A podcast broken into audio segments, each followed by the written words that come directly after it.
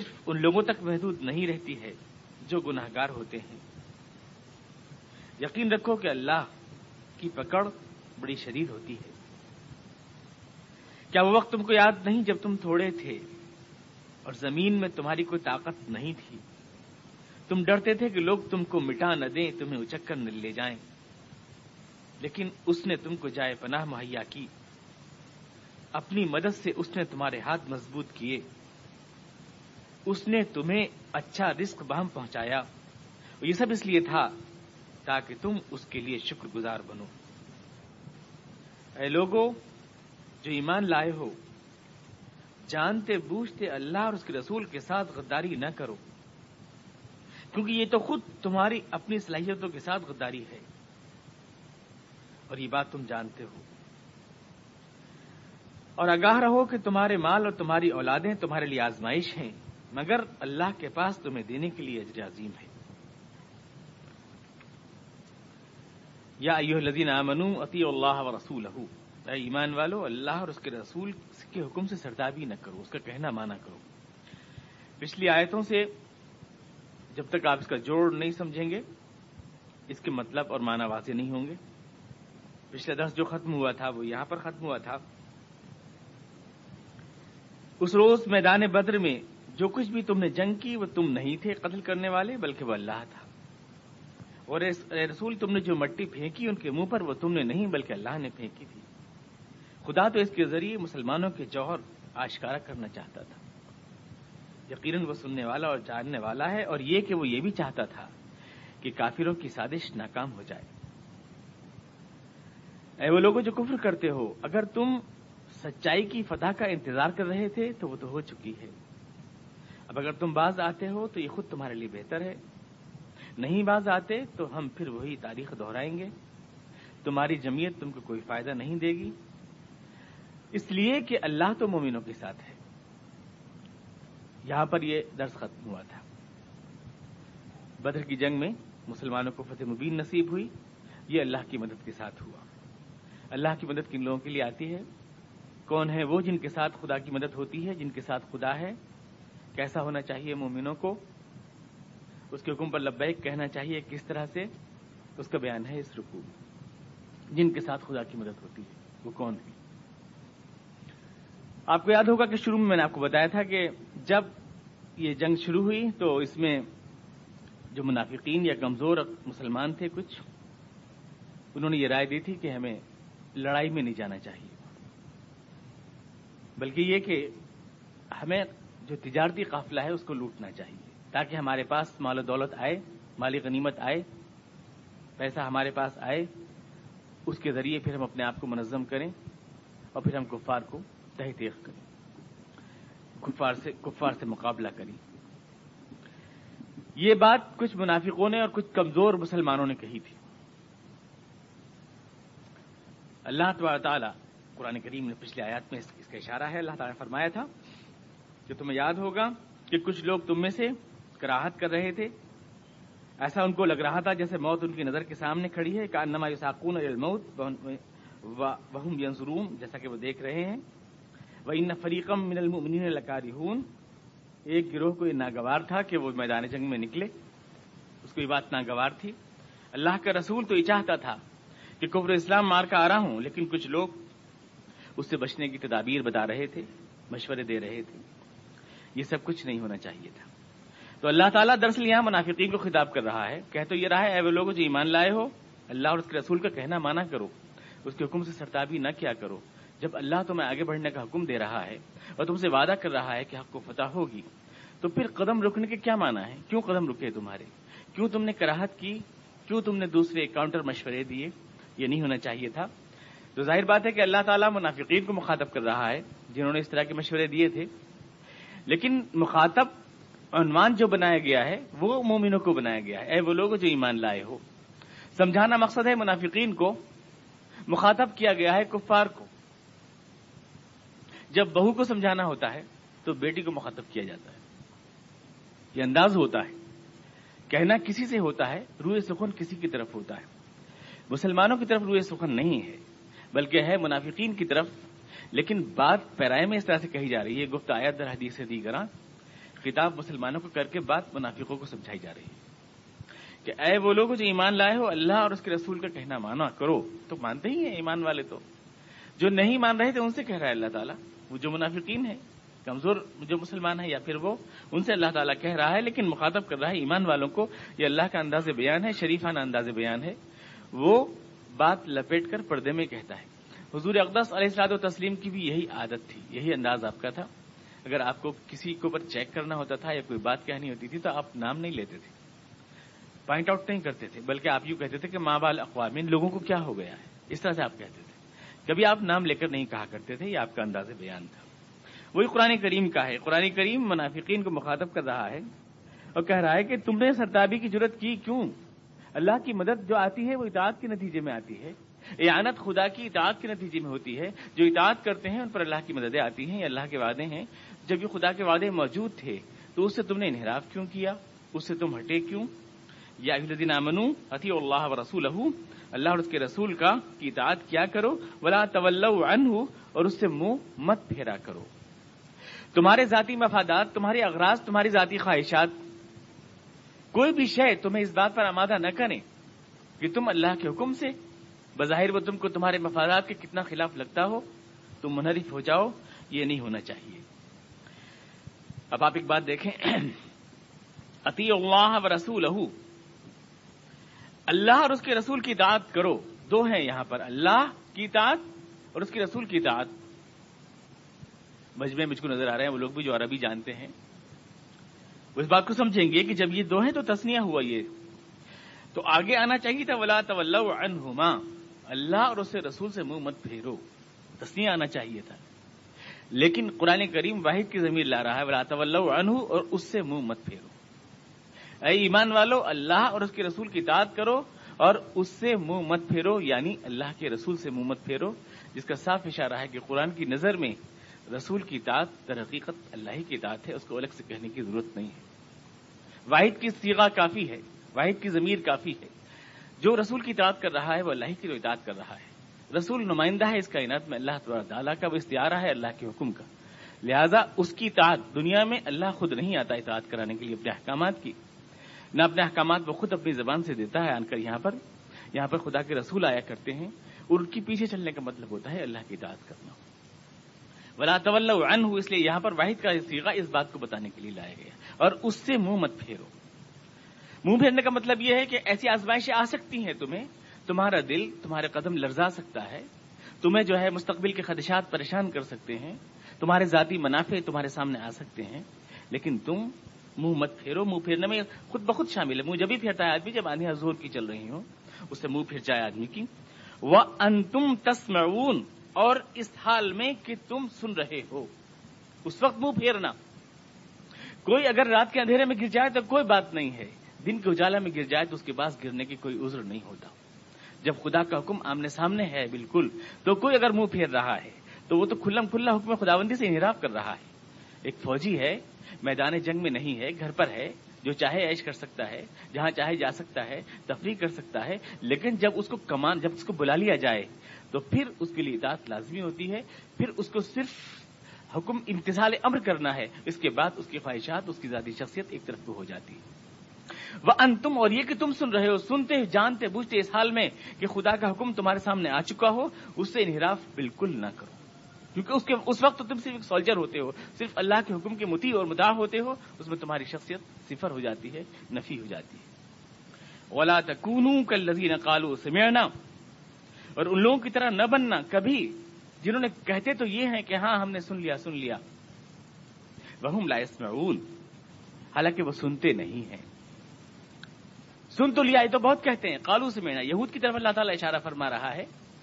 لیکن نام نہیں لے رہا ہے ان کا۔ یہ یہود کا انداز ہے، قرآن کریم میں جگہ جگہ ہے۔ جب کہا جاتا ہے کہ آؤ قرآن سنو، قرآن کی تعلیمات سنو، حضور اقدس علیہ صاحب فرماتے ہیں کہ آؤ، ہم قرآن سنائیں، تم کو رسون درس یعنی قرآن درس کا لفظ، خود قرآن کریم کا لفظ ہے۔ یہ ہم کریں تو کہتے ہیں سمیعنا ولو نشا الق اللہ مسلحاظہ یہود کا قرآن کریم نے فکر نقل کیا ہے۔ ہاں ہاں سنا ہے، بہت سنا ہے۔ تم جو کہہ رہے ہو، بہت سنا ہے۔ ہم چاہیں تو ایسا قرآن تو ہم بھی سنا سکتے ہیں۔ تم کو سے نئی بات کہہ رہے ہو؟ نقل نہ مسلح یہ پروگرام تو ہم بھی ارینجمنٹ کر سکتے ہیں اس کا تو۔ لق اللہ مس لہٰذا ہی کچھ نہیں بات ہے؟ لوگوں نے شاہ لق اللہ مس لہٰذا قرآن کریم کہہ رہا کیا سنا انہوں نے؟ کچھ نہیں سنا۔ کچھ نہیں سنا۔ محض یہ کہہ دینے سے کہ سن لیا ہے، سننے کے تقاضے پورے نہیں ہوتے ہیں۔ زبان سے کہہ بھی دیا، لا الہ تو کیا حاصل؟ دل و نگاہ مسلمان نہیں تو کچھ بھی نہیں۔ تو سننے کے جو مراتب ہیں، ان کو قرآن کریم آپ کے سامنے رکھ رہا ہے کہ حالانکہ سنتے ہیں، یہ بات نہیں ہے، آگے کی آیت میں اشارہ ہے کہ سنتے ہیں، لیکن اس کو قرآن کریم قطن نفی کہہ رہا ہے کہ سنتے نہیں ہیں وہ لا اسمعون یہ سنتے بنتے نہیں ہیں۔ کیوں؟ کیا ان کے کان نہیں ہیں؟ سنتے ہیں۔ جب حضور کہہ رہے ہیں، آؤ چلو آگے چلتے ہیں۔ حضور اقدس علیہ تسلیم فرما رہے ہیں، آؤ ادھر سے لشکر کفار آ رہا ہے، مقابلے کے چلتے ہیں۔ تو صرف تین سو ہی آدمی کیوں ہیں آپ کے ساتھ؟ پوری مدینے کی آبادی میں تین سو ہی آدمی نکلتے ہیں، کیا اور کوئی نہیں ہے؟ وہ لوگ جو حضور کی مجلسوں میں آئے دن بیٹھتے رہتے تھے، وہ کیوں ساتھ نہیں آئے حضور کے؟ پورے مدینے میں اسلامی ریاست قائم تھی۔ حضور اقدس علیہ السلام تسلیم جو ہے جو تھے مدینے کے ولی امر تھے، شہنشاہ تھے۔ یہ تین سو ہی آدمی کیوں آئے جنگ بدر میں؟ بات کیا ہے؟ حضور نے تو سب کو مخاطب کیا تھا۔ کیوں نہیں سنا انہوں نے؟ کیوں آگے نہیں بڑھے؟ کالوس ہاں سن لیا ہم نے، لیکن اس کی اطاعت کیوں نہیں کی؟ تو اس کو قرآن کریم بتا رہا ہے کہ سیما سے مراد یہاں کیا ہے؟ سننے کے درجات ہوتے ہیں۔ ایک تو سننا یہ ہے، کان سے آپ نے سن لیا، بس، اس کو بھی آپ سننا کہیں گے۔ ایک سننا یہ ہے کہ جو سنا آپ نے، اس کو آپ نے سمجھا بھی، فہم، کیا کہا جا رہا ہے، اس کو آپ نے سمجھا بھی۔ ایک سنا یہ ہے کہ جو کہا گیا، جو آپ نے سمجھا، جو سنا آپ نے اور جو سمجھا، اس کو دل میں اعتقاد بھی پیدا کیا، آپ نے کہا یہ ٹھیک ہے۔ اور ایک سننا یہ ہے کہ سنا، سمجھا، اعتقاد پیدا کیا اور اس کے مطابق زندگی گزارنے کا لاہ عمل مرتب کیا۔ یہ سماع قبول جو ہوتا ہے یعنی اس کے مطابق عمل درامد کرنا اور اس آرڈر کے مطابق قدم آگے بڑھانا، یہ ہے دراصل قرآن کے الفاظ میں سننا، ورنہ محض سننا تو یہ کافر کا بھی ہے، وہ بھی سنتا ہے۔ محض سننا سیما کان سے یہ کافر بھی سنتا ہے۔ تو یہ تو سننے والا صرف کان سے یہ ہوا کافر، اور اس کو سن کر سمجھنے والا یہ ہوا منافق۔ سنتا بھی ہے، سمجھتا بھی ہے، کہتا بھی ہے کہ میں مسلمان ہوں۔ یہ ہے منافق۔ اور سن کر، سمجھ کر، دل میں اعتقاد اس کا جگانے والا، عقیدہ پیدا کرنے والا، یہ ایک عام مسلمان ہے۔ جو سن بھی رہا ہے، سمجھ بھی رہا ہے، اور اس کو عقیدہ بھی بنا رہا ہے۔ ایک عام مسلمان ہے جو مسلمان تو ہے، مگر گناہ گار ہے۔ اعتقاد دل میں ہے۔ اور اس سے آگے ایک نتیجہ آتا ہے کہ سنتا ہے، سمجھتا ہے، دل میں اعتقاد آتا ہے، اور اس اعتقاد کو زندگی کے اندر لاتا ہے۔ یہ ہے مسلمان مرد مومن جس کا قرآن کریم مطالبہ کر رہا ہے۔ یہ ہے حقیقت میں سننا کہ یہ کان سے جو سفر شروع ہوتا ہے، یہ دل پر جا کر اور زندگی اور آزاد جواہر پر ختم ہونا چاہیے۔ اس کا اظہار، یہ ایک بیچ جو آپ کے دل میں ایمان کا بویا گیا ہے۔ اس کا اظہار آپ کے امال و جوارے میں اور آپ کی پوری زندگی کے اندر ہونا چاہیے۔ اس کو قرآن کریم سننا مانتا ہے۔ محض کان سے سننا جیسا یہود کا تھا، یا کان سے سننا اور سمجھنا جیسا منافقین کا تھا۔ یہ کان سے سننا، سمجھنا اور دل میں اعتقاد جمانا جیسے کمزور مسلمانوں کا تھا، ان سب کو قرآن کریم سننا مان ہی نہیں رہا۔ سننا کہہ رہا ہے کہ سننا کا مطلب تو یہ ہے کہ جو حکم دیا گیا تھا، اس کو روح بکار لانا تھا، اس کو عمل میں لانا تھا، حضور کے ساتھ قدم بقدم چلنا تھا، سب بصف آگے بڑھنا تھا۔ یہ تھا سننا۔ اگر ایسا نہیں کیا تو حقیقت میں انہوں نے سنا نہیں۔ ہاں کہا گیا، مگر انہوں نے سنا نہیں۔ بلا تکون کل لدین کالو سے مسلمانوں، تم کیوں ان کی طرح بنتے ہو؟ تمہارا تو ایمان پر اعتقاد ہے۔ تم تو ایمان کی بات کرتے ہو۔ تم تو اس کا بیچ دل میں بوتے ہو ایمان کا۔ جب یہ بات ہے تو تم ان کا شیوا کیوں اپناتے ہو؟ ان کا طریقہ کیوں بناتے ہو جو زبان سے تو کہہ دیتے ہیں؟ لیکن دل میں نہیں آتا۔ دل میں تو آتا ہے، مگر عمل میں اور روپ میں زندگی کے رنگ روپ میں نہیں ڈھلتا وہ۔ وہ تم کیوں نہیں کرتے؟ کالوس میں نہ وہ لائس میں ان لوگوں کی طرح نہ بنو۔ جو کہتے تو ہیں، سنتے ہیں سنتے ہیں، مگر سنتے سنتے نہیں ہے جب زندگی پہ نہیں لاتے تو وہ کوئی سننا نہیں ہے۔ ان شرط دواب عند اللہ سم البکم الزین اللہ خبردار کہ اللہ کے نزدیک بدترین جانور قرآن کریم دواب بول رہا ہے۔ دابا کی جمع ہے، دابا چوپائے کو کہتے ہیں۔ ان شرط دواب جانور، بدترین جانور وہ لوگ ہیں اللہ کے نزدیک۔ اسم البکم، جو گونگے ہیں، جو بہرے ہیں بہرے ہیں اور گونگے ہیں الدین لا عقلون جو عقل نہیں رکھتے ہیں۔ انسان اسے کہتے ہیں جو آنکھ سے دیکھتا ہے، کان سے سنتا ہے، حالات کو سمجھتا ہے، اس کے مطابق اپنا لاہ عمل مرتب کرتا ہے اور اپنی عقل سے کام لیتا ہے کہ اس وقت مجھے کون سی پالیسی، کون سی اسٹریٹجی مناسب ہے۔ گھر میں بیٹھ جانا کہ آگے بڑھنا، کیا چیز مناسب ہے؟ انسان کو خدا نے آنکھ دی ہے، کان دیا ہے، عقل اور شور عطا کیا ہے۔ اور جب یہ چیز نکل جائے انسان میں سے، عقل نہ رہے، دماغ نہ رہے کان سے دیکھ سن کر اور آنکھ سے دیکھ کر نتائج نکلنے کی بات انسان میں نہ رہے، تو انسان سوائے پیٹ اور ٹانگوں کے بچتا کیا ہے؟ تو جاندر جانور ہو جاتا ہے، انسان کب رہتا ہے؟ انسان کا تر امتیاز یہی تو ہے۔ جہاں جانور ہے، اس میں ٹانگیں ہیں، اس میں پیٹ ہے، وہ کھاتا ہے اور مر جاتا ہے۔ جنسی تعلقات قائم کرتا ہے، ایک اولاد پیدا کرتا ہے اور ختم ہو جاتا ہے۔ اگر یہی انسان نے بھی کیا، وہ انسان نہیں ہوا، وہ تو جانور ہوا۔ جانور ہوا۔ انسان کا تو امتیاز یہ ہے کہ اس میں عقل ہوتی ہے۔ وہ آنکھ سے سن کر کان سے سن کر صحیح کان سے دیکھ کان سے سن کر اور آنکھ سے دیکھ کر صحیح لاہے عمل مرتب کرتا ہے۔ عقل سے سوچتا ہے اور اسے سمجھتا ہے کیا حق ہے کیا باطل۔ کیا کرنا ہے مجھے کیا نہیں کرنا۔ یہ انسان کا تو امتیاز ہے اور اگر انسان ایسا نہ کرے اور عقل سے کام نہ لے تو حقیقت میں وہ سوائے پیٹ اور سوائے ٹانگوں کے کچھ بھی نہیں ہے۔ جس, جس کا مطلب وہ جانور ہے۔ اور جانور بھی نہیں بلکہ قرآن کریم کہہ رہا ہے شرد دباب وہ تو جانوروں سے بھی کہیں بدترین ہے۔ جانور کا ایک مقصد زندگی تو ہے۔ جانور کو جو اللہ نے کنواں عطا کیے ہیں ان کے مطابق وہ اپنا کام کرتا تو ہے۔ جانور تو اس لیے پیدا ہوا ہے کہ کھائے اور بچے پیدا کرے اور مر جائے۔ جانور نے تو اپنی زندگی کا مقصد پورا کر لیا اگر اس نے ایسا کیا۔ اگر انسان تو اس سے آگے کی چیز ہے۔ اگر انسان بھی جانور کی سطح پر رہا تو وہ تو جانوروں سے بھی گئے گزرا ہوا کہ جانور تو اپنا مقصد حیات پورا کر رہا ہے اور انسان اپنا مقصد حیات پورا نہیں کر رہا۔ ہے وہ انسان سے بھی گئے جانور سے بھی گئے گزرا ہوا۔ جانور کبھی جانوروں کے آگے سر نہیں چکاتا جانور کبھی جانوروں کی پرستش نہیں کرتا۔ لیکن انسان تو جانوروں کی پرستش کرتا ہے، تو انسان تو جانوروں سے بھی گیا گزرا ہے۔ انسان انسانوں کی پرستش کرتا ہے، بلکہ انسان جانوروں کی پرستش کرتا ہے۔ تو قرآن کریم کہہ رہا ہے کہ یہ لوگ تو بدترین جانور ہیں۔ کان ہو کر کے نہ سنیں، آنکھ ہو کر کے نہ دیکھیں، عقل میں عقل ہے، دماغ ہے، پھر اس سے کام نہ لیں اور نہ سمجھیں۔ کہ وہ پیغام حیات جس کی طرف رسول بلا رہا ہے، اسی میں قوموں کی زندگی ہے، تو وہ لوگ انسان نہیں ہیں، بلکہ وہ جانور ہیں۔ جانوروں سے بدتر ہیں، بدترین جانور ہیں۔ قرآن کریم کے انداز میں غیظ و غضب اور غصہ پر ملازہ فرمائیں۔ وہاں پر قرآن نے پہلی آیت میں ذرا ہلکے غصے کا اظہار کیا۔ کہتے ہیں، سنتے ہیں سنتے ہیں، کچھ نہیں سنتے ہیں۔ بہم لائس معاون اور آگے کی آیت میں تو قرآن کریم کا انداز غیر و بالکل نمایاں ہے۔ یہ بدترین جانور ہیں جو اپنی عقل سے اور اپنے کام سے آنکھ نہیں لیتے۔ قرآن کریم جو ہے، ان کو جانوروں کی سطح پر رکھ رہا ہے، انسانوں کی سطح پر نہیں رکھ رہا ہے۔ ان شرد دباب عند اللہ سم البکم الدین اللہ اب سوال پیدا ہو سکتا ہے، جس خدا نے ہدایت کی توفیق ادا فرمائی، مدینے کے انصار کو اور مدینے کے اوس و خدرج کے قبائل کو، انہیں کان دیے سننے کے لیے، انہیں آنکھ دی دیکھنے کے لیے اور وہ رسول خدا علیہ السلاط و تسلیم کے پیچھے پیچھے چل نکلے اپنی جانوں کا نذرانہ لیے ہوئے اللہ کی راہ میں پیش کرنے کے لیے، اسی خدا نے آخر یہود کو، کفار کو، دوسرے لوگوں کو کیوں توفیق نہیں دی؟ کہ وہ رسول کے احکامات کو اطاعت کے کانوں سے سنتے، یہ توفیق کیوں نہیں دی آخر؟ خدا تو دے سکتا تھا۔ جس خدا نے راہ حق میں قدم ان کے بڑھائے صحابہ کرام کے، اس خدا نے ان کے قدموں پر روک کیوں لگا دی؟ کیا یہ اس کی ناانصافی نہیں ہے؟ خدا کچھ لوگوں کو نوازتا ہے؟ اور کچھ کے اوپر نحوست کی مہر لگا دیتا ہے۔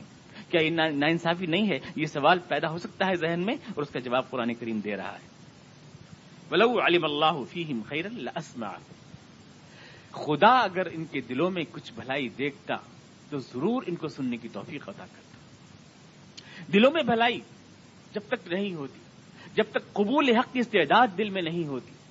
اور قبول حق کی استعداد پیدا ہوتی ہے طلب سے، جب تک حق کی طلب نہیں ہوتی۔ حق کی چاہت نہیں ہوتی۔ دل کے اندر انسان کے، اللہ بھی اس کے لیے حق کی راہیں کھولا نہیں کرتا۔ یہ خدا کا اصول ہے۔ اللہ تعالیٰ نے بنایا ہے۔ جب استعداد نہیں ہوتی ہے، تو خدا تعالیٰ جو ہے، اچھی سے اچھی غذا بھی ہے۔ اگر اگر میدا میدے میں استعداد نہ ہو، لاکھ بادام کھلائیے آپ، لاکھ چلغوزے چبائیے آپ، میدے میں اگر استعداد نہیں ہے، تو آپ کا میدا اس کو اگل دے گا، پھینک دے گا ہزم نہیں کر پائے گا۔ غذا بہت اچھی ہے، لیکن آپ کے میدے میں جذب کرنے کی صلاحیت نہیں ہے۔ اسی لیے گدھے کو جیسی کی ہزم نہیں ہوگا۔ جو حدیمی استعداد نہیں ہے، اس کو خدا کیسے دے گا؟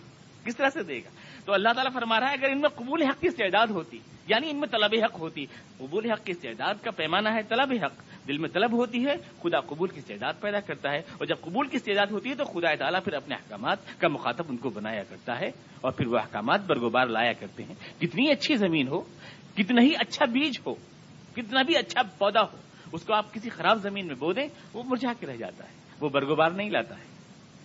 کتنی بھی اچھی غذا ہو میدا اگر اس کو سال میسر نہیں ہے، تو وہ ہضم نہیں ہوتا۔ ہے تو جب ان میں قبول حق کی استعداد دلوں میں خدا نے نہیں دیکھی، تو ان کو اللہ تعالیٰ نے اپنے فیوز سے محروم رکھا۔ اور یہ راہ حق میں قدم آگے بڑھانے کی سعادت سے محروم رہے۔ یہ اس کو کامیابی سمجھتے رہے کہ ہم نے بچا لی اپنی جان۔ حالانکہ یہ ان کی بدبختی کی مہر تھی جو ان کے دلوں پر لگا دی گئی۔ اللہ تعالیٰ فرما رہا ہے بلا علم اللہ فیم خیر اللہ اگر بھلائی خدا ان کے دلوں میں دیکھتا یعنی طلب حق، اگر دیکھتا حق کی چاہت دلوں میں ہے، تو خدا ضرور ان کو توفیق ادا فرماتا خدا ضرور توفیق ادا فرماتا تقدیر کے مسئلے میں تفصیل سے اس بات کو آپ کو سمجھایا جا چکا ہے۔ اس کا مطلب کیا ہوتا ہے؟ اللہ تعالیٰ کے اشتہاروں کا۔ ولو اسماہم اور اگر موجودہ حالات میں، جبکہ ان کے دل تیار نہیں ہے جبکہ ان کے میدے طاقتور نہیں ہے جبکہ زمین اچھی نہیں ہے، یہ اچھا پودا بو دیا گیا۔ تو اس سے کوئی نتیجہ نہیں نکلے اگر اللہ ان کو اب سنا دے لطول تو منہ پھیر کر کے چلے جائیں گے۔ رزون کوئی کشش نہیں رہے، ان کو دین کے حکام میں نہیں محسوس ہوگی، اللہ رسول کے حکام میں کوئی کشش محسوس نہیں ہوگی۔ کوئی کشش نہیں محسوس ہوگی۔ جب دل کے اندر آدمی کے ایمان ہوتا ہے، تو پھر اعمال میں جو دین کے اعمال ہیں، وہ اس کو بارونق محسوس ہوتے ہیں۔ اور جب دل ہی مر جاتا ہے، کھٹل ہو جاتا ہے، زنگ لگ جاتی ہے تو پھر دین اس کو ایک بے رنگ اور خشک چیز لگتا ہے اور اس کو دین کے اندر کوئی جان محسوس نہیں ہوتی۔ تو اس کو اللہ تعالیٰ فرما رہا ہے کہ ولوس معاہم ان حالات میں اگر اللہ تعالیٰ ان کو حکم جہاد کا مخاطب بناتا اور آپ لے کر ان کو چلے بھی جاتے لطول یہ منہ پھیر لیتے وہ مورزون اور پلٹ کر چلے آتے۔ یا الذین امن استجیبوا للہ ولی الرسول اذا دعاکم لما یحییکم یہ ہے آیت کا ٹرننگ پوائنٹ اہم موڑ جس کو آپ کو دیکھنا چاہیے۔ اسی بات کو اللہ تعالیٰ ریپیٹ کر رہا ہے جو اوپر کہی گئی۔ یا الذین امنوا اطیعوا اللہ ورسولہ اے ایمان والو، اللہ اور اس کے رسول کی اطاعت کرو کا مطلب کیا ہے؟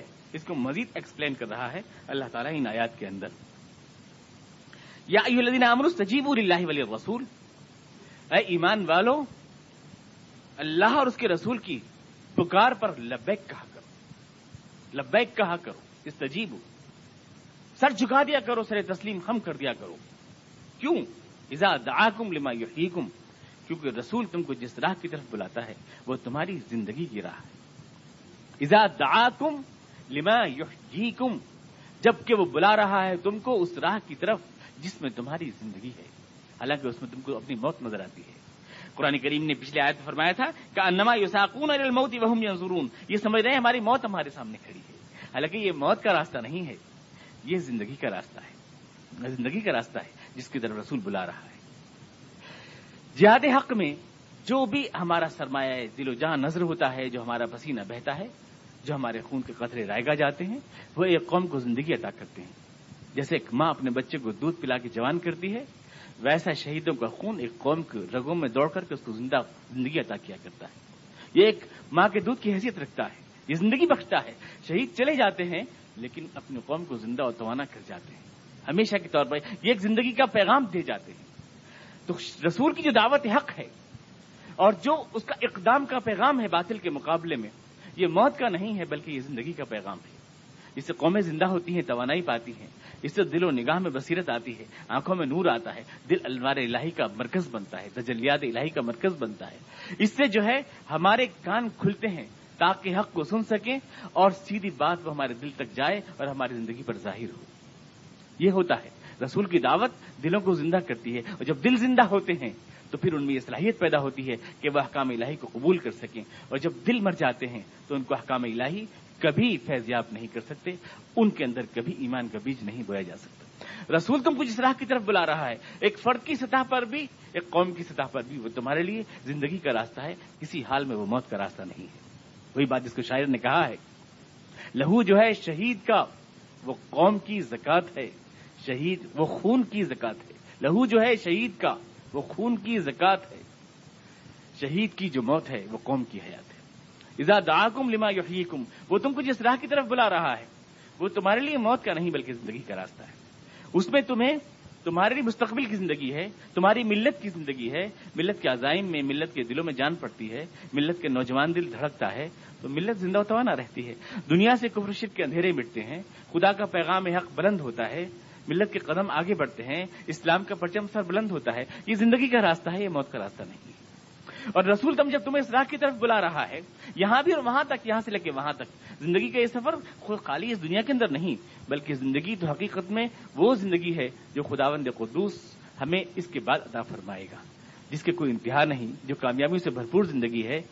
رسول کی راہ اور رسول کا راستہ اور رسول کی دعوت اس کامیاب زندگی کے لیے ہے۔ اذا دعاکم لما یحییکم، وہ بلا رہا ہے تم کو اس راہ کی طرف جس میں لوگوں تمہارے لیے زندگی ہے۔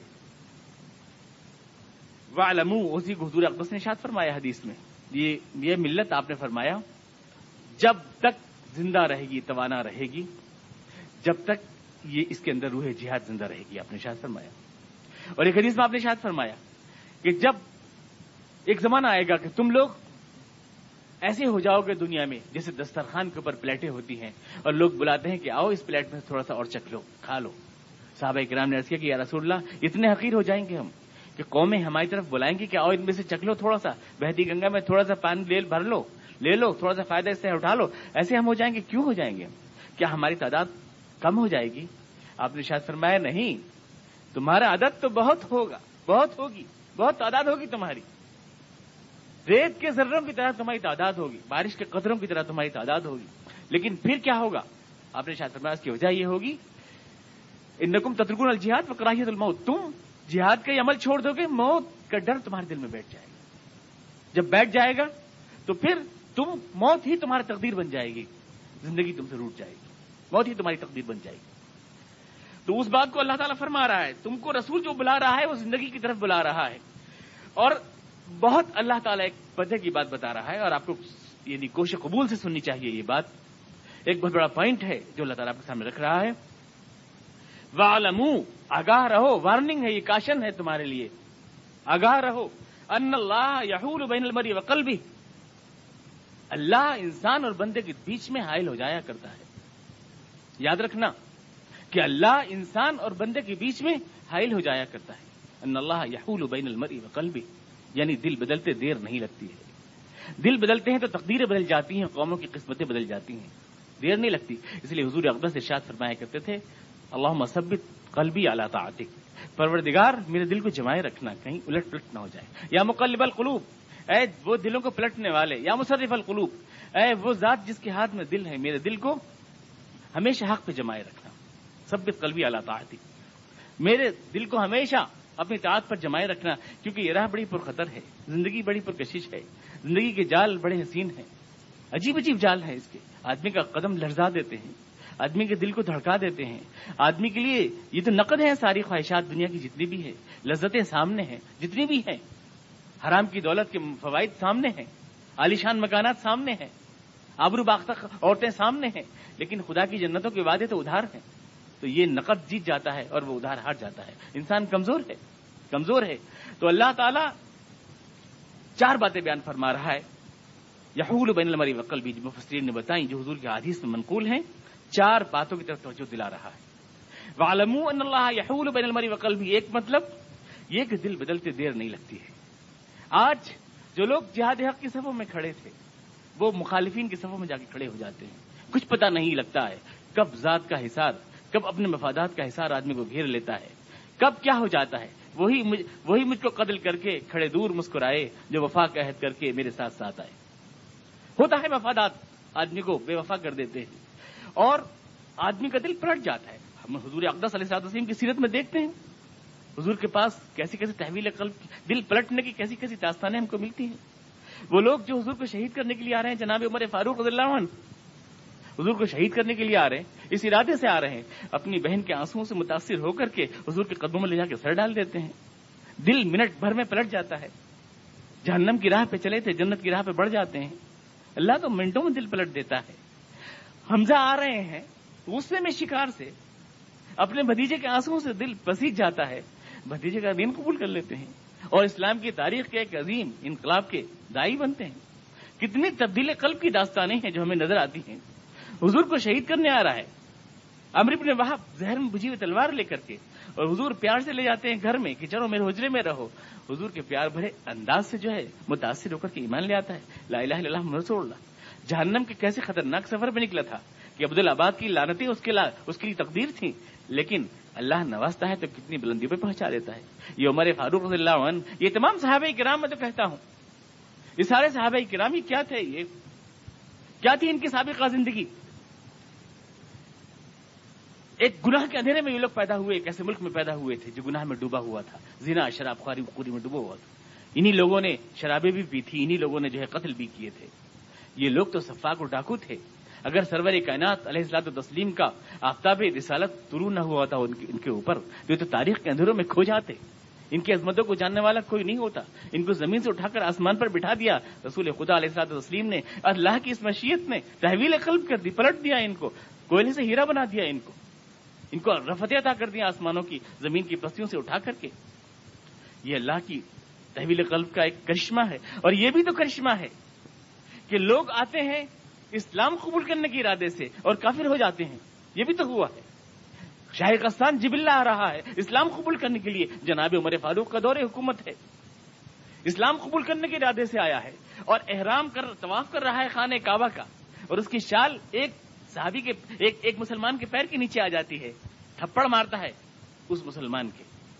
فوراً شاہ شاہ یعنی غسان جو ہے جب اللہ تھپڑ مارتا ہے۔ عمر فاروق اللہ تعالیٰ فرماتے ہیں اور اس مسلمان سے کہتے ہیں، ہمارے ہاں کوئی اونچ نیچ نہیں ہے، تم بھی اس کے تھپڑ مارو۔ جب اللہ کے تم بھی تھپڑ مارو۔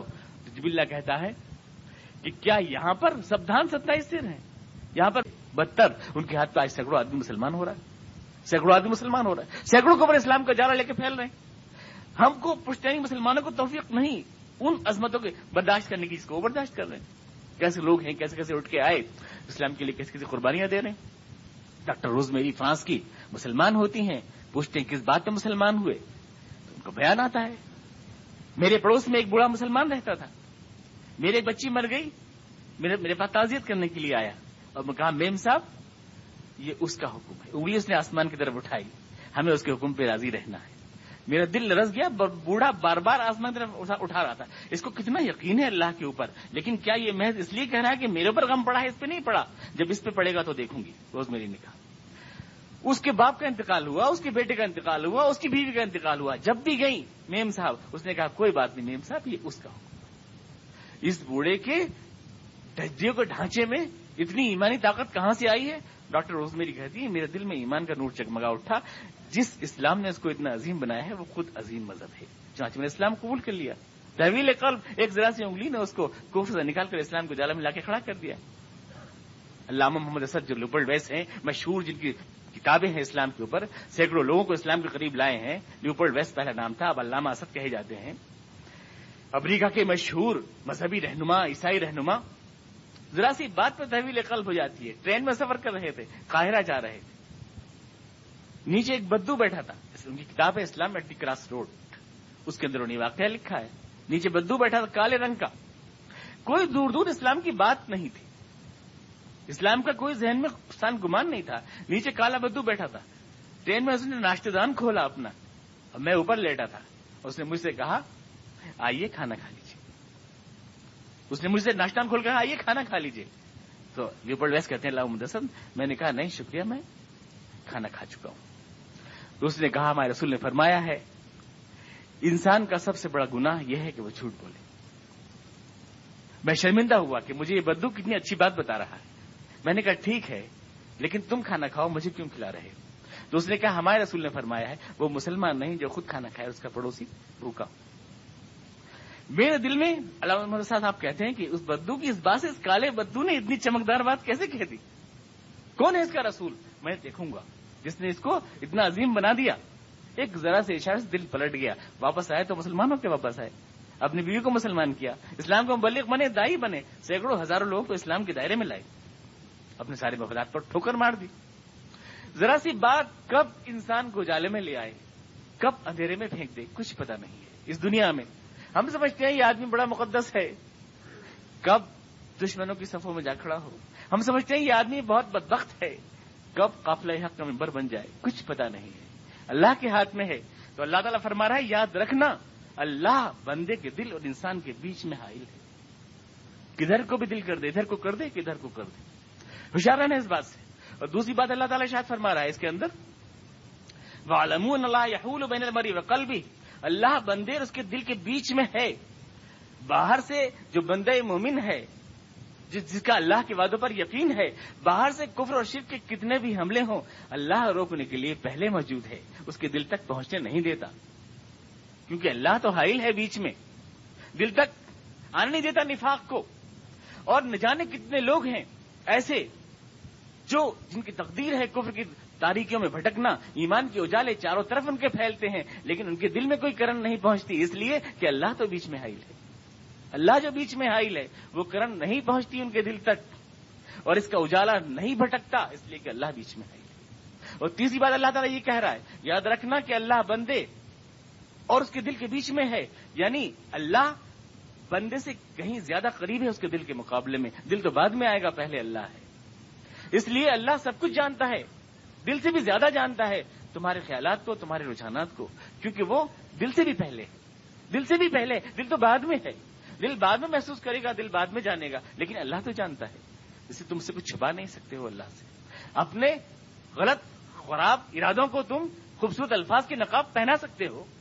چرب زبانی سے تم جو ہے، کہہ سکتے ہو کچھ بھی۔ رسول خدا کے ساتھ بے وفائی جو تم نے کی، کوئی بھی انسان جس کے پاس الفاظ ہیں چرب زبانی سے اپنی غداری کو کچھ بھی کہہ سکتا ہے، کوئی بھی اس کو نقاب اڑا سکتا ہے، اللہ کو تو دھوکہ کوئی نہیں دے سکتا ہے۔ کیا وہ نہیں جانتا ہے کہاں اطاعت کا جذبہ ہے، کہاں ذات کا جذبہ ہے، کہاں مفادات ہیں، کیا وہ نہیں جانتا ہے؟ کیا کوئی اللہ کو دھوکہ دے سکتا ہے؟ والم اللہ یاہول بین المری وقل بھی یاد رکھنا کہ اللہ دل سے پہلے ہے، دل تو بعد میں آئے گا، پہلے خدا ہے، دیکھ رہا ہے سب کچھ۔ تیسری بات اللہ تعالیٰ یہ فرما رہا ہے۔ اور چوتھی بات جو سب سے اہم ہے اور جو آدھی سے اشارہ کرتی ہے، اس میں اللہ نے یہ فرمایا کہ یاد رکھنا، یہاں پہ اللہ سے مراد ہے اللہ کا قانون، دل کی ایک حد ہوا کرتی ہے۔ یاد رکھنا، دل کی ایک حد ہوا کرتی ہے۔ آدمی فسق کی طرف، برائی کی طرف مائل ہوتا ہے۔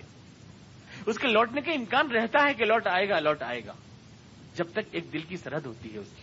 وہاں تک دل جب تک بالکل تاریخ نہیں ہوتا، دل جب تک بالکل گندا نہیں ہو جاتا، اس وقت تک واپس رہنے کی امید رہتی ہے۔ یہ لوٹ آئے گا، لوٹ آئے گا۔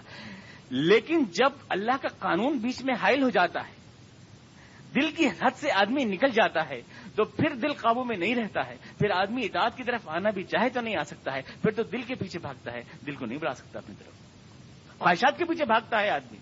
پھر وہ اللہ کا قانون، تو اس بات پہ ہمیشہ ہوشیار رہنا کہ اللہ بندے اور اس کے دل کے بیچ میں اپنا قانون حائل کر دیتا ہے۔ آدمی چاہے بھی دل کو واپس بلانا اطاعت کی طرف، لیکن نہیں آتا۔ جانتا ہوں ثواب تعت و زود پر طبیعت ادھر نہیں آتی۔ نہیں آتا۔ اللہ کا قانون حائل ہو جاتا ہے۔ حضور نے شاد فرمایا، انسان گناہ کرتا ہے، اس کے دل پہ ایک کالا دھبا لگتا ہے۔ وہ کیا کہ ٹال دیتا ہے، چلو کوئی بات نہیں۔ پھر گناہ کرتا ہے، پھر کالا دھبا لگتا ہے، پھر وہ کہہ کے ٹال دیتا ہے۔ لیکن دھبا، یہ دھبے بڑھتے بڑھتے اس کے پورے دل کو سیاہ کر دیتے ہیں، پھر اس میں کوئی سچائی کا اجالا نہیں آتا۔ نہیں آتا، پھر خدرا اور زنگ کیلا ہو جاتا ہے، پھر اس کو کوئی سیکل نہیں کر سکتا ہے۔ کوئی سیکل نہیں کر سکتا ہے۔ تو اس میں ہوشیار رہنا، دل سے بہت چوکن نہ رہنا، کب دھوکہ دے جائے، کب دگا کر جائے، کب تم کو بلائی کی راہوں سے موڑ کر کے غلط راہوں پہ بھٹکا دے۔ ہوشیار رہنا کہ ان اللہ یا بین البری وقل بھی انسان اور اس کے بیچ میں اللہ کا قانون حائل ہو جاتا ہے۔ وہ ان تو شرون اور دوسری بات یاد یہ رکھنا کہ تم سب بہرحال خدا کی طرف سے جاؤ گے۔ اتنا ہی نہیں کہ خدا دیکھ رہا ہے، اتنا ہی نہیں کہ وہ دل سے قریب ہے۔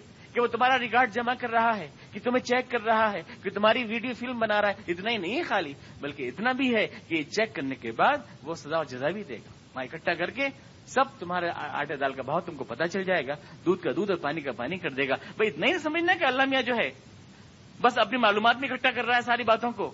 اس کا کوئی ریزلٹ نہیں ہوگا۔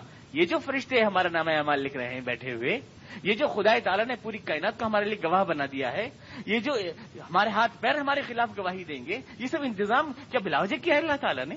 کیوں کیا ہے؟ یہ کیمرے جو لگائے گئے ہیں کیا بلاوجے لگائے گئے ہیں؟ اگر یہ فائل جو تیار ہو رہی ہے، مثل اگر کوئی مقدمہ نہیں چلنا ہے تو کیوں تیار ہو رہی ہے یہ مثل؟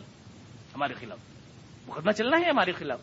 وہاں نقم رہی تو شرون یہ دو عقیدے اگر آدمی بھی آ جائیں، اللہ مجھے دیکھ رہا ہے اور مجھے اس کے پاس جواب دینا ہے تو کوئی نفاق اور اللہ کی اطاعت سے کوئی سرتا بھی انسان کے دل میں نہیں پیدا ہو سکتی۔ والم اللہ یاہول بین المری کل بھی میں نے پڑھا زیادہ تھا لیکن دیر ہو جائے گی۔ میں اس کو ایک بار پھر ترجمہ کی دیتا ہوں۔ کوئی سوال اگر آپ کے دل میں ہو تو آپ پوچھ لیجیے گا ایمان والو، اللہ اور اس کے رسول کے حکم سے سردابی نہ کرو۔ جبکہ تم اس کا حکم سن رہے ہو تو اس سے محمد پھیرو۔ ان لوگوں کی طرح نہ ہو جاؤ جو یوں کہتے ہیں کہ ہاں سنتے ہیں سنتے ہیں۔ الگ کچھ بھی نہیں سنتے۔ خدا کے نزدیک بدترین جانور ہیں وہ لوگ۔ جو بہرے ہیں اور جو گونگے ہیں اور جو عقل سے بالکل کام نہیں لیتے ہیں۔ کیا حالات کا تقاضا ہے؟ اس کو بالکل سوچتے نہیں ہیں۔ اگر اللہ ان میں کوئی بہتری دیکھتا، کوئی طلب حق دیکھتا، یقیناً اس قابل ان کو بناتا کہ ان کو حکام خداوندی سنائے جاتے۔ اور موجودہ حالات میں اگر اللہ تعالیٰ زبردستی ان کو لائے، سنائے تو کوئی فائدہ نہیں ہوگا کیونکہ وہ منہ موڑ لیں گے اور منہ پھیر جائیں گے۔ اے وہ لوگوں جو ایمان لائے ہو، اللہ اور اس کے رسول کی پکار پر لبیک کہو۔ کیونکہ وہ جس راہ کی طرف تم کو بلاتا ہے، وہ زندگی کا راستہ ہے، وہ موت کا راستہ نہیں ہے۔ اور یاد رکھو کہ اللہ بندے اور اس کے دل کے درمیان میں حائل ہو جاتا ہے۔ اور یہ کہ تم سب کو اسی کی طرف اکٹھے ہو کر کے جانا ہے۔ کوئی سوال اگر دس کے بارے میں ہو؟ ڈاکٹر صاحب کو اعلان کریں گے۔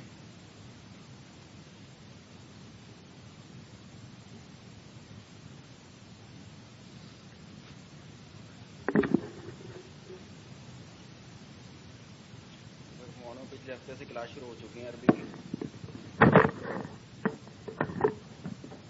تقریباً پینتیس طلبا میں موجود تھے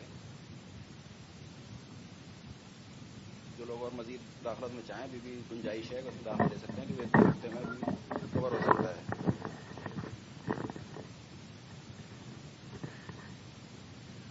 ایک ہفتے یا اگلے ہفتے یا درس میں جو لوگ نہیں آتے ہیں، وہ بھی لوگ اس میں آ سکتے ہیں۔ آپ کے جو دوست یا احباب ہوں، ساتھی ان سے بھی آپ کوشش کریں کہ وہ عربی کی کلاس میں شامل ہوں۔ دوسری بات یہ کلاس جو ہے درس کے فوراً بعد کرنے کا ارادہ ہے۔ نماز بعد میں ہوگی، جو حضرات اس کی کلاس میں ہیں وہ اسی وقت بیٹھے رہیں گے فوراً ابھی کلاس شروع ہوگی، اس کے بعد نماز ہوگی یہیں پر۔ اس سے اگر متفق نہیں ہوں، آپ لوگ تو پھر بتا دیں۔ ٹھیک ہے، کلاس پہلے اس کے بعد نماز ہو جائے گی؟ یا کوئی اعتراض؟ دوسری بات یہ ہے کہ سردیاں شروع ہو گئی ہیں۔ درس میں تعداد متاثر نہیں ہونی چاہیے، درس میں جتنے لوگ جیسے آ رہے ہیں ویسے آ رہے ہیں، آتے رہیں گے انشاءاللہ۔ اور دوسرے لوگوں کو بھی لانے کی کوشش کریں گے۔ اس کے علاوہ درس سنیں ہم تو نیت ہماری ہونی چاہیے، عمل کی۔ جیسے ابھی ابھی درس میں سنا ہم نے کہ اللہ تعالیٰ سے سننا مانتا ہی نہیں جہاں عمل نہیں ہو۔ عمل ضروری ہے۔ ہم سن لیں اور اعتقاد بھی کر لیں، وہ بھی سننے میں نہیں آتا ہے۔ درس کو سننے عمل کی نیت سے۔ ایسا نہیں ہوگا بس ایک عادت ہو گئی ہے ہمیں درس سننے کی، یا تفہیم سننے آ گئے یا کچھ لوگوں نے جیسے اسلام کو مسجد میں قید کر دیا ہے، ہم نے یہاں پر قید کر دیا اسلام کو۔ درس سنا اور چلے گئے۔ بلکہ درس ہدایت لینے کے لیے سنیں قرآن جو ہے، کتاب ہدایت ہے۔ اور نسخہ شفا ہے، جیسے ہم بہت دن سے سنے رہے ہیں۔ زندگی کو پلٹ دینے والی کتاب ہے۔ انقلاب لا دینے والی کتاب ہے۔ لیکن ہم دیکھ رہے ہیں کہ ہمارے اندر انقلاب اتنا نہیں آ رہا جتنا کہ آنا چاہیے قرآن سننے سے۔ کی کیا وجہ ہے؟ ہمارے اندر کیا بلکہ ایک سوال یہ پیدا ہوتا ہے کہ جو عالم ہیں، بہت سارے مولوی ہیں علماسو ہیں اسے، انہوں نے پورا پورا قرآن سن رکھا ہے، پڑھ رکھا ہے، اس کے باوجود بھی وہ گمراہ کیوں ہیں؟ میرے ذہن میں آتا ہے ہو سکتا ہے آپ کے ذہن میں بھی آتا ہو، بہت سارے عالم ہیں جو ملت کو بیچ دیا، کسی نے کسی نے کوئی دین کا کاروبار کر رہا ہے، کوئی کچھ کر رہا ہے، اس کی کیا وجہ ہے؟ بات یہ قرآن جو ہے، کوئی محفوظ الفطری قوت تو ہے نہیں، اس کے اندر ادھر پڑھا اور ادھر ہدایت شروع ہو گئی۔ ہدایت کے لیے ضروری ہے کہ اس کی کچھ شرائط ہیں اللہ تعالیٰ نے شرائط رکھی ہیں۔ پہلی شرط یہ ہے کہ اس سے ہدایت لینا چاہتا ہو آدمی۔ ہدایت کا خواہاں ہو۔ قرآن سننے سے پہلے یا پڑھنے سے پہلے اس کی خواہش ہو کہ میں ہدایت لینا چاہتا ہوں اس سے۔ اس کے بعد یہ ہدایت جو ہے کوئی معمولی چیز تو ہے نہیں کہ یوں ہی مل جائے گی۔ ہدایت کا مطلب یہ ہے کہ جنت کا سرٹیفکیٹ مل جانا۔ ہدایت مل گئی تو آدمی جنت کے لیے راہموار ہو گئی اس کی۔ تو ہدایت تو آسانی سے ملتی نہیں اور جنت کے لیے اللہ تعالیٰ نے کہا کہ ہم نے جان اور مال کے بدلے میں جنت جنت کے بدلے جان اور مال خرید لیے انسان کے۔ جان اور مال ہمیں اپنے کھپانے ہیں۔ تب ہمیں ہدایت ملے گی۔ ہدایت کے لیے قرآن میں طریقہ ہے کہ پہلے تو آدمی اس کے لیے خواہش مند ہو ہدایت کی نیت کرے، میں ہدایت لینا چاہتا ہوں۔ اس کے علاوہ پھر قرآن کہتا ہے کہ یہ کتاب ہدایت ہے ان متقین کے لیے، ان پرہیزگاروں کے لیے۔ پرہیزگاروں کے لیے خاص طور سے۔ پرہیزگار کیا مطلب؟ جو پرہیز کرتے ہیں۔ پرہیز کس سے؟ برائیوں سے۔ حرام چیزوں سے۔ رزق حرام سے۔ پرہیزگار کے لیے ہے ہدایت۔ اور پرہیز کی اہمیت تو آپ سب جانتے ہی ہوں گے۔ پرہیز کے بغیر تو مطلب نزلہ ہو جائے تو اس کے لیے پرہیز ضروری ہوتا ہے۔ اب کتنے بھی جوشاندے پیتے رہیں اور چٹنی کھاتے رہیں نیبو کی اور آم کی اچار کھاتے رہیں تو کوئی ٹھیک شفا نہیں ہوتی اس سے۔ پرہیز بہت ضروری ہے۔ یہاں پر پرہیز کیا ہے؟ رشتے حلال کھائیں، برائیوں سے بچیں، حرام سے بچیں، یہ سب چیزیں کریں۔ اس کے بعد اللہ تعالیٰ کہہ رہا ہے کہ کتاب ہدایت ہے ان متقین کے لیے جو غیب پر ایمان لاتے ہیں۔ اس پہ غیب پہ ایمان لانا ضروری ہے، وہ آپ سن چکے ہیں۔ اس کے بعد جو نماز قائم کرتے ہیں۔ نماز قائم کرنے کا مطلب بھی آپ سن چکے ہیں، پڑھنے میں اور نماز قائم کرنے میں کیا فرق ہے؟ تو نماز کی اہمیت بہت ہے۔ نماز جو ہے دین کا ستون ہے، نماز کا خاص خیال رکھیں، نماز کے قیام کا۔ اس کے بعد اللہ تعالیٰ کہہ رہا ہے، جو مال ہم نے ان کو دیے ہیں، اس میں سے خرچ کرتے ہیں۔ یہ دوسری شرط ہے، ہدایت کے لیے۔ پہلی شرط غیر ایمان لانا، پھر نماز قائم کرنا، اس کے بعد جو مال، جو رسک ہم نے ان کو دیا، اس میں سے خرچ کرتے ہیں۔ یہ بڑا سخت وہ ہے۔ یہ بڑا سخت معاملہ ہے۔ غیر ایمان بھی لے آئیں گے، نماز بھی پڑھ لیں گے، لیکن مال خرچ کرنا بڑا مشکل ہے۔ ایک تو پہلی اللہ تعالیٰ نے پابندی لگا دی پھر اس کا حلال کھائیں، پرہیز کریں۔ پھر اس کے حلال میں سے بھی ہم خرچ کریں۔ لیکن خرچ کرنا بہت ضروری ہے۔ اگر ہمیں جنت چاہیے اور ہدایت چاہیے تو اس کے لیے ہمیں نماز بھی قائم کرنی ہے اور اپنے مال بھی خرچ کرنے ہیں۔ مال خرچ کرنے کے لیے ضروری نہیں ہے کہ ہم زیادہ ہی خرچ کریں۔ ہمارے پاس سو روپئے ہوں تو ہی ہم خرچ کریں گے۔ جتنی بھی استطاعت ہے اس کے حساب سے اللہ کی راہ میں خرچ کریں۔ اللہ تعالیٰ کہتا ہے کہ تم اللہ کی راہ میں خرچ کرو، چاہے ہلکے ہو یا بوجھل۔ اس کے مطلب ہر حالت میں خرچ کرنا ہے۔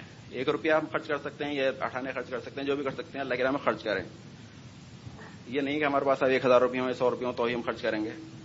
اگر آدمی کے پاس ایک لاکھ روپئے ہیں، اس میں سے ایک ہزار روپئے خرچ کر رہا ہے۔ ایک آدمی کے پاس دس روپئے ہیں، لیکن اس میں سے ایک روپیہ خرچ کر رہا ہے تو اس کی اہمیت زیادہ ہے۔ کیونکہ اس نے اپنی سرمایہ کا دس پرسینٹ خرچ کر دیا اور اس نے ایک ہزار میں حصہ خرچ کیا ہے۔ تو اللہ کی راہ میں ہر حالت میں ہمیں خرچ کرنا ہے۔ یہ شرط ہے۔ اس کے بعد قرآن پہ ایمان لاتے ہیں اور ملائکہ پہ ایمان لاتے ہیں۔ یہ دوسری شرائط ہیں۔ آخرت پہ ایمان لاتے ہیں۔ یہ تو ہم سب کرتے ہی ہیں، اصل مسئلہ ہے نماز قائم کرنا اور اپنے مال خرچ کرنا۔ تو اس نیت سے ہم قرآن کو سنیں تو انشاءاللہ زیادہ فائدہ ہوگا۔ دل میں یہ نیت لے کے آئیں کہ ہمیں قرآن سے ہدایت لینی ہے اور ساتھ ساتھ یہ ساری جو اس کے لیے وہ بتائی ہیں، اللہ تعالیٰ نے صفات، وہ صفات پیدا کرنے کی انشاءاللہ ہم کوشش کریں گے۔ اور انشاءاللہ کہہ لیں ایک بار۔ تو کلاس کے لیے تو ابھی شروع ہو جائے گا انشاءاللہ۔ جو لوگ کلاس میں شرکت کریں گے، وہ بیٹھے رہیں، باقی لوگ جا سکتے ہیں۔